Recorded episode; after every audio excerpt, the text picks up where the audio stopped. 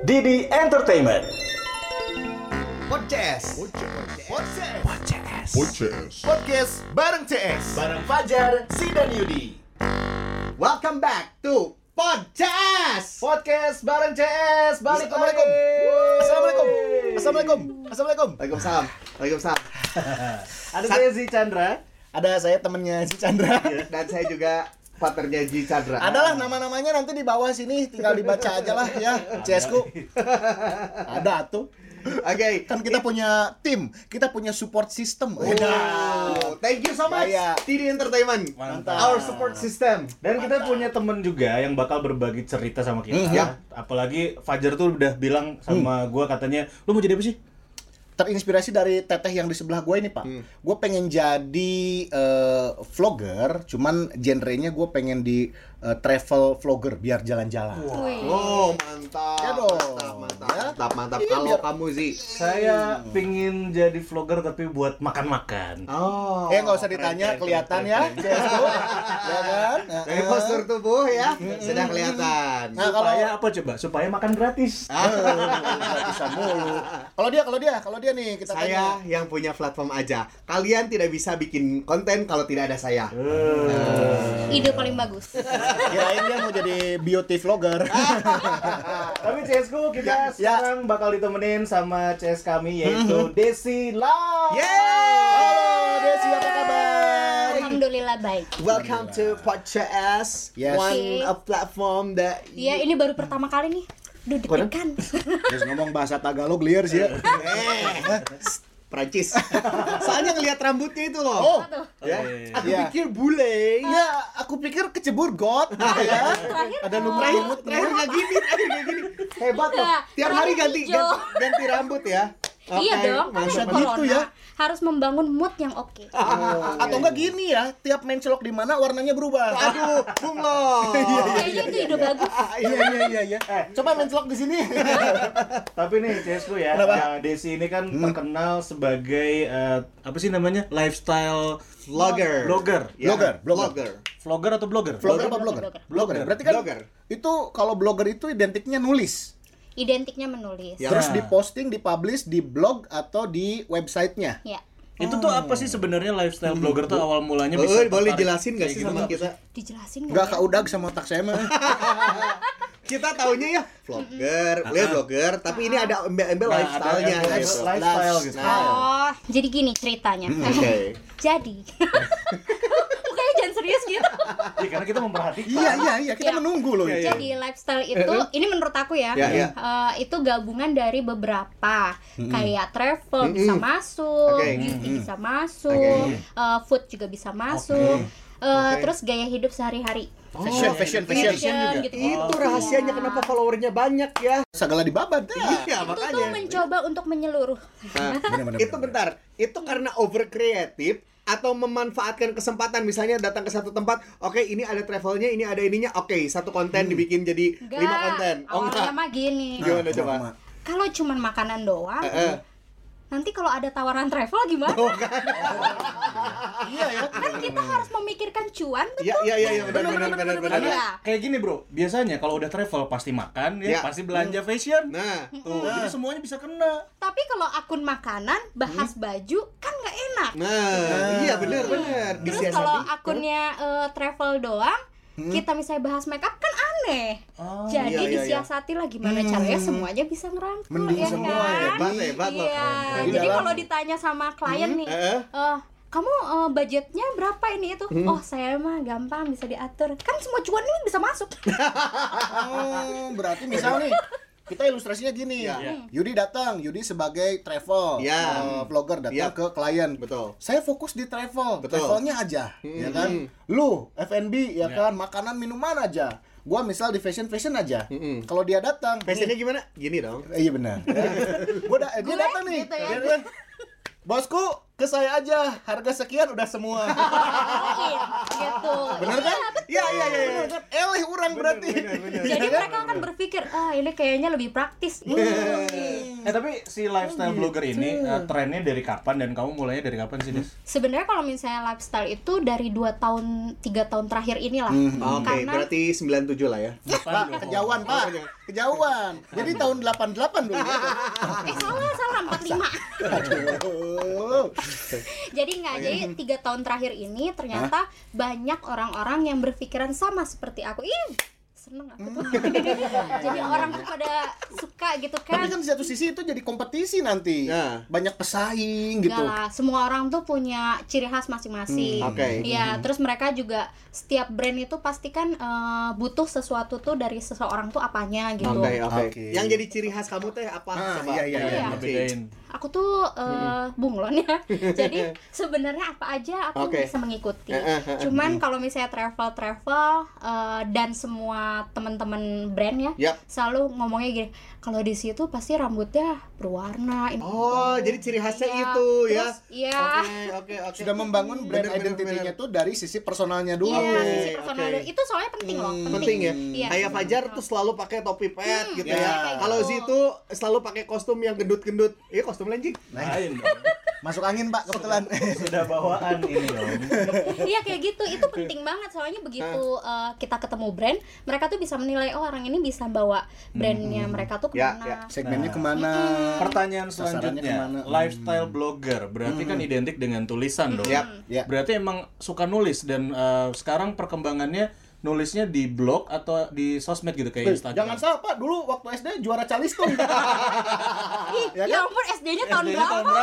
Bunyinya Calistung. Masih ada nggak Calistung? Ceeskuh masih ngalamin Calistung nggak? Enggak, ujiannya waktu itu bunyinya apa? Semester apa? Satu bulan. Dulu mah THB. Jadi pada tahu kan ya, umurnya berapa? Karena dia dulu waktu masuk kuliah si Pen Maru. Aduh. Saya dulu si Pen Maru kebetulan ya. Terus aja ya bahas usia. Jadi gini. Iya. Karena aku tuh sebenarnya profesinya fotografer. Justru awalnya fotografer. Ya, fotografer dan juga brand consultant. Asik.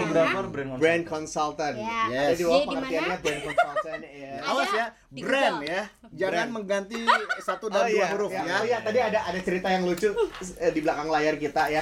Pas dia bilang brand consultant, terus Fajar ngobrolnya apa coba? Apa? Kata dia konsultan. Apa? Konsultan. Ya itulah pokoknya ya. Tidak usah dijelaskan ya. Langsung dia terperajak. Kurang atuh. Kita udah mau menyetop itu, kamu malah mengarahkan ke situ lagi. Iya, kalau jadi konsultan itu kurang. Iya, benar. Iya sih. Balik lagi ke yang tadi. Awalnya fotografer dulu. Fotografer, brand consultant, brand consultant. Iya, terus dari situ banyak brand tuh yang setiap hari kan kita harus memikirkan kreatifnya ini brand tuh mau dibawa kemana untuk promosinya gimana sebenarnya tuh aku cuma ngasih contoh karena mereka juga ada timnya kan aku ini hanya membantu tim mereka untuk berjalan gitu. Ini platformnya apa kalau boleh tahu? Platformnya kalau itu sendiri ya. Sendiri. Sebelum masuk ke ini kita bercerita. Iya, jadi awalnya gitu. Nah setelah kayak gitu ternyata kadang tuh si brand atau apa tuh butuh kayak contoh gitu loh. Contoh, akhirnya masuklah ke Instagram, ke terus habis itu ada website juga aku bikin tuh untuk ngasih contoh sebenarnya sama tim mereka. Jadi kalau tutorial gitu. Iya, jadi kalau tim mereka gini, duh gue nggak ngerti ini gimana sih bikinnya. Udah kok bikin ini contohnya kayak begini. Jadi mereka yang kayak gini ngerti. Jadi mereka bisa berjalan sama kan sama visinya kita. Berarti platform yang digunakan tadi Instagram dan juga memang website media sosial dan udah pasti ya. Based on-nya tadi dari tulisan itu dan pas juga awal ya. Pas awal platformnya. Kalau sekarang udah masuk ke mana aja platformnya? Sekarang tuh Kakao kebanyakan WeChat. Iya, yang bisa Bitok. Kalau sekarang tuh lebih karena sudah mengurusi brand orang dan juga influencer lain yang aku urusin, jadi aku orang di balik layar mereka kan. Jadi ngurusin juga influencer? Ada beberapa. Ya kan? Segala ada. Masukin kita bertiga dong. Gampangnya.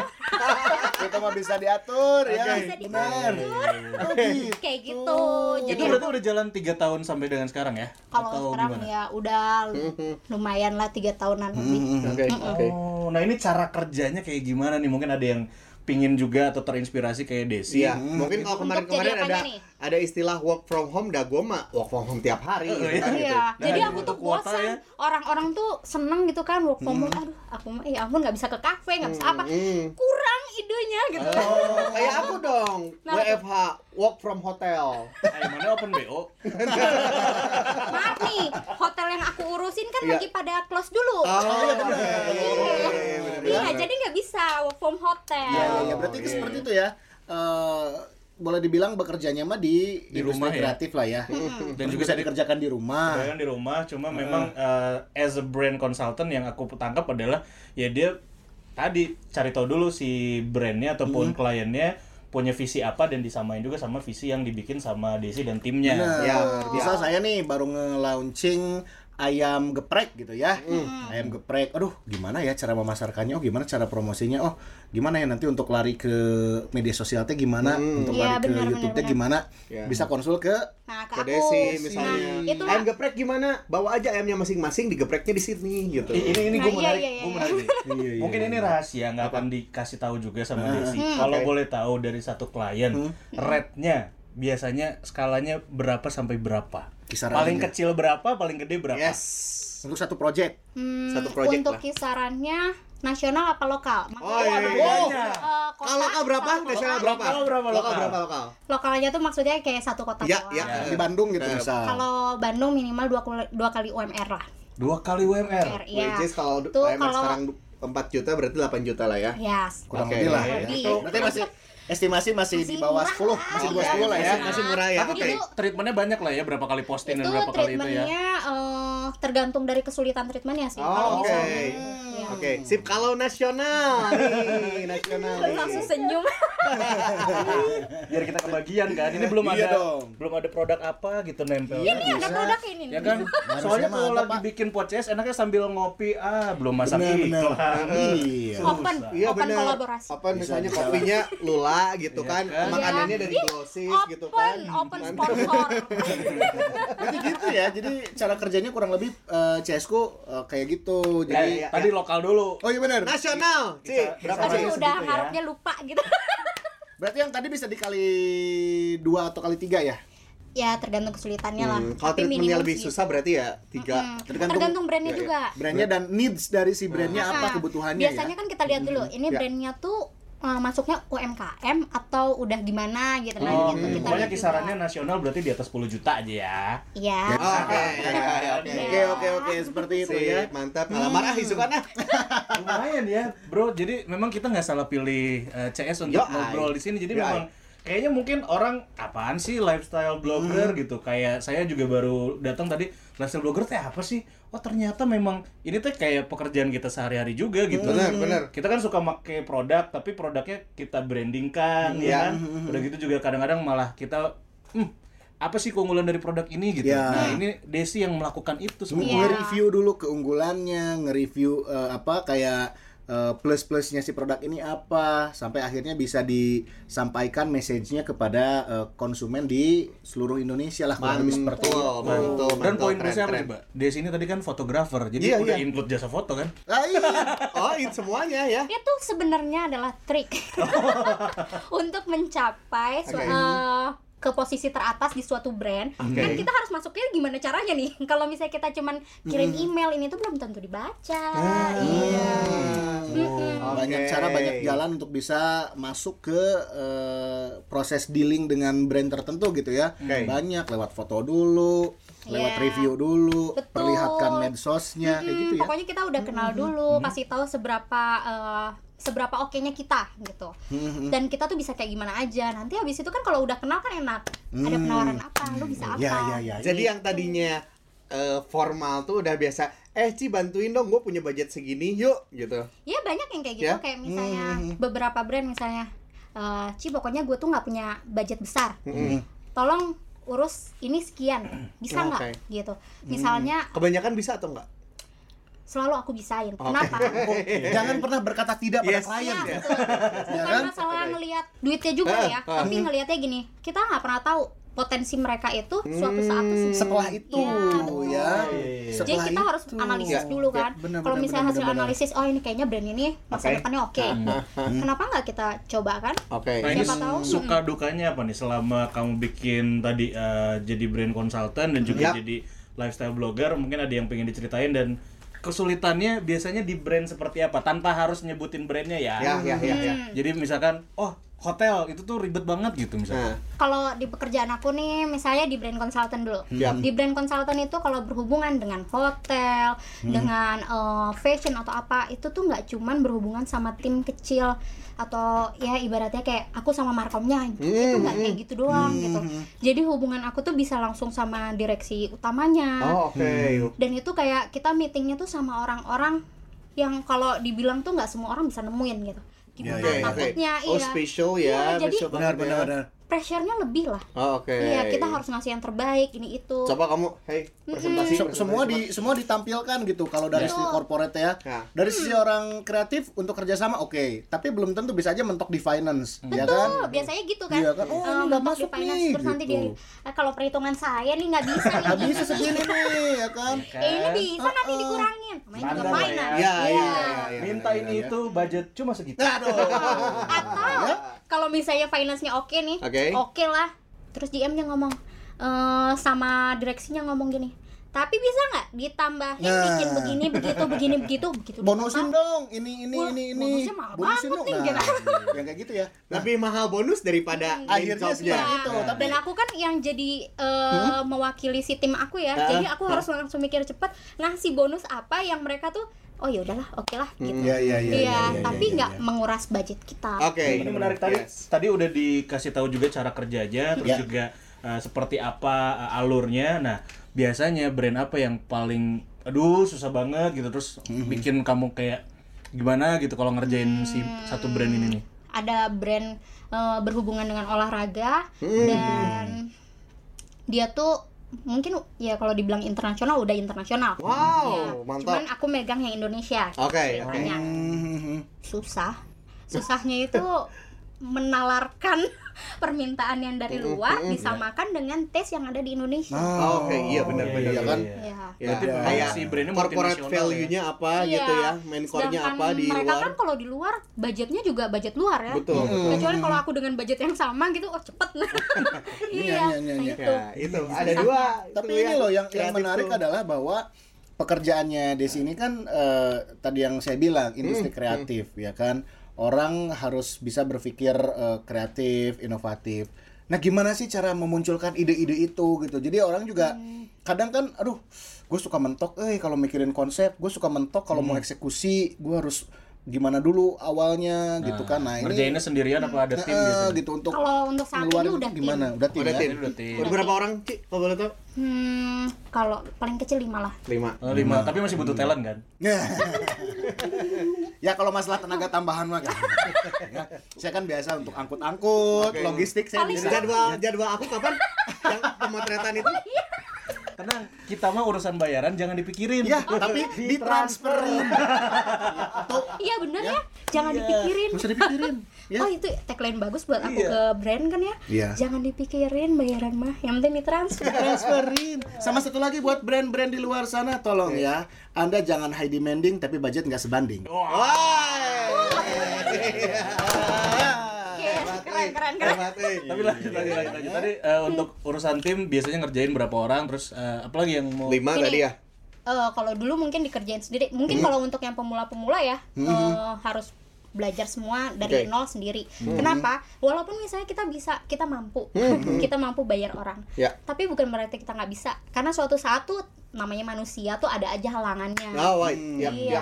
Kalau misalnya mereka nggak ada, ya kita harus bisa kan ngeditnya, bikin skripnya, nulisnya gitu. Gitu kan. Terus belum lagi kalau misalnya beda brand, beda permintaan. Kalau misalnya as influencer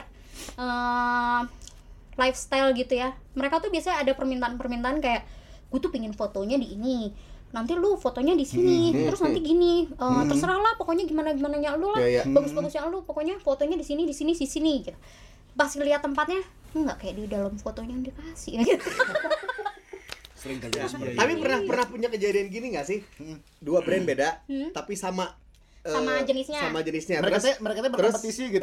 Terus Deecy teh ngehandle dua-duanya gitu. Pernah. Terus udah gitu, kenapa sih yang ini mah lebih bagus daripada yang gue gitu? Pernah, nggak sama jenis aja. Mereka masih ngomongnya, kamu tuh ngurusin si itu kenapa hasilnya gitu? Ah, gitu. Oh, aku kayak gini. Nah, terus jawabannya adalah gampang, budget. Oh, tinggal balikin ke situ ya. Benar. Iya, gitu. Karena kan kita kalau mau bikin apa-apa yang semua tergantung budget ya. Iya. Ya, benar. Okay. Tadi. Oh, luar biasa. Yang paling menarik sebenarnya kalau dari obrolan kita tadi, berarti dengan kata lain lifestyle blogger ini kekuasaannya lebih penuh dibanding influencer ya, bahkan kamu bisa ngatur influencer justru. Itu kalau as agency, beda lagi gitu. Kalau as agency misalnya gini, aku kan otomatis sudah punya teman-teman yang sama, influencer juga tuh banyak. Ada brand nih misalnya masuk ke aku, tapi dia bilang gini, Des, lu bisa aturin nggak budget segini, tapi dapetin teman-teman lu ABCDE. Udah termasuk dibuatin tadi gitu ya si bloggernya juga, kontennya juga. Nah itu otomatis aku yang harus menghandle. Ya, dan itu ada fee-nya lagi kan. Segala diraun ya. Tapi itu nggak semuanya bisa, karena kan itu kayak jadi manajer orang tuh susah ya, bener. Ngatur orang satu aja susah, apalagi kalau lebih dari satu gitu. Nah, oke. Sip, mantap banget obrolan kita hari ini, luar biasa. Pak, jangan lupa apa tuh? Pemenang giveaway episode sebelumnya. Okay. Ya kan ini ada goodie bag dari apa sih? The Wedding Executive. Oh, saya lupa. Kang Doni. Kamu mau ngasih giveaway lagi nggak atau Deecy mau ngasih giveaway gitu? Ada lah pokoknya. Mau ngasih bonus followers? Kita bakal bikin giveaway juga ya. Nanti mungkin Deecy bakal ngasih pertanyaan, kita nanti kasih hadiah. Nah, tapi ada hadiahnya sebagai penutup, Deecy mungkin bisa nyimpulin kalau orang pengin berkarir kayak Deecy, apa yang harus mereka lakuin pertama kali dan juga buat berkembang gimana caranya? Berkarirnya di konsultan apa influencer? Semuanya nih, mungkin dari lifestyle bloggernya, brand konsultannya, dan ibaratnya gini, influencernya. Kalau dari influencer, namanya bunyinya influencer, kita harus bisa membuat nilai positif ke orang tuh tersampaikan kan? Itu influencer. Ya, kita harus bisa ngasih informasi yang bagus untuk orang lain. Namanya aja influencer, tugasnya adalah menginfluence orang-orang untuk bisa taruhlah menggunakan produk itu. Iya, gitu ya. Ibaratnya tuh gini, kalau aku lihat ya perkembangan sekarang banyaknya orang tuh modal selfie doang harap jadi influencer. Nggak kayak gitu. Lebih sulit. Aduh, jangan dikira segampang itu modal selfie doang. Tidak semudah itu, Fernando. Tidak. Jangan dianggap gampang. Mulai sekarang Si dan Fajar akan ganti nama akun jadi Si Fajar Swipe Up. Bantulah. Kita belum bisa di swipe up gitu ya. Bantulah, kita enggak kayak Yudi Raffi. Iya nih. Sombong. Itu kalau yang influencer. Ya, nah, kalau yang blogger. Jadi blogger ya mereka harus memperdalam caranya penyampaian melalui tulisan. Terus gimana sih kata-kata yang kreatif. Terus habis itu apa yang dimau brand mereka tuh harus bisa lebih cepat gitu. Apalagi kalau di Instagram cuma lewat caption ya. Itu kan kadang ya baca yang panjang aja males banget gitu. Apa kabar udah untuk caption, habis itu brand, foto kan? Harus foto, bikin foto harus bagus. Harus seperti apa tampilan si fotonya kan? Harus mikir gimana caranya nih sesuai sama permintaan si brand. Tuh kalau yang tadi ya. Tapi kalau jadi konsultan ya otomatis harus mempelajari lebih banyak lagi tentang gimana sih caranya kita tuh jadi brand konsultan tuh seperti apa sih intinya? Wis, menarik pokoknya. Menarik sekali. Info lebih lengkap. Kamu pengen tahu seputar kerjaannya Deecy dan juga pengen tahu cara dia bekerja kayak gimana? Mangga dipromot account sosial medianya dan juga pekerjaannya di mana aja nih, Des? Boleh kalau misalnya berkenan. Membutuhkan jasa gitu ya. Membutuhkan jasa, murah aja. Jangan murah bisa diatur. Atur bawah. Iya, boleh koneksi sama aku via LinkedIn, itu DeecyLauw.